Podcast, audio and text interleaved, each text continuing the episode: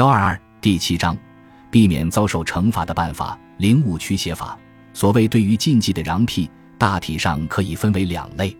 一类是事前的设防，即借用某种力量，事先就使禁忌失去应有的约束能力，造就一种无禁忌的状态；另一类是事后的补救，即采取某种措施，使得违禁犯忌之后的恶报得到某种程度的消解或转移至他人身上。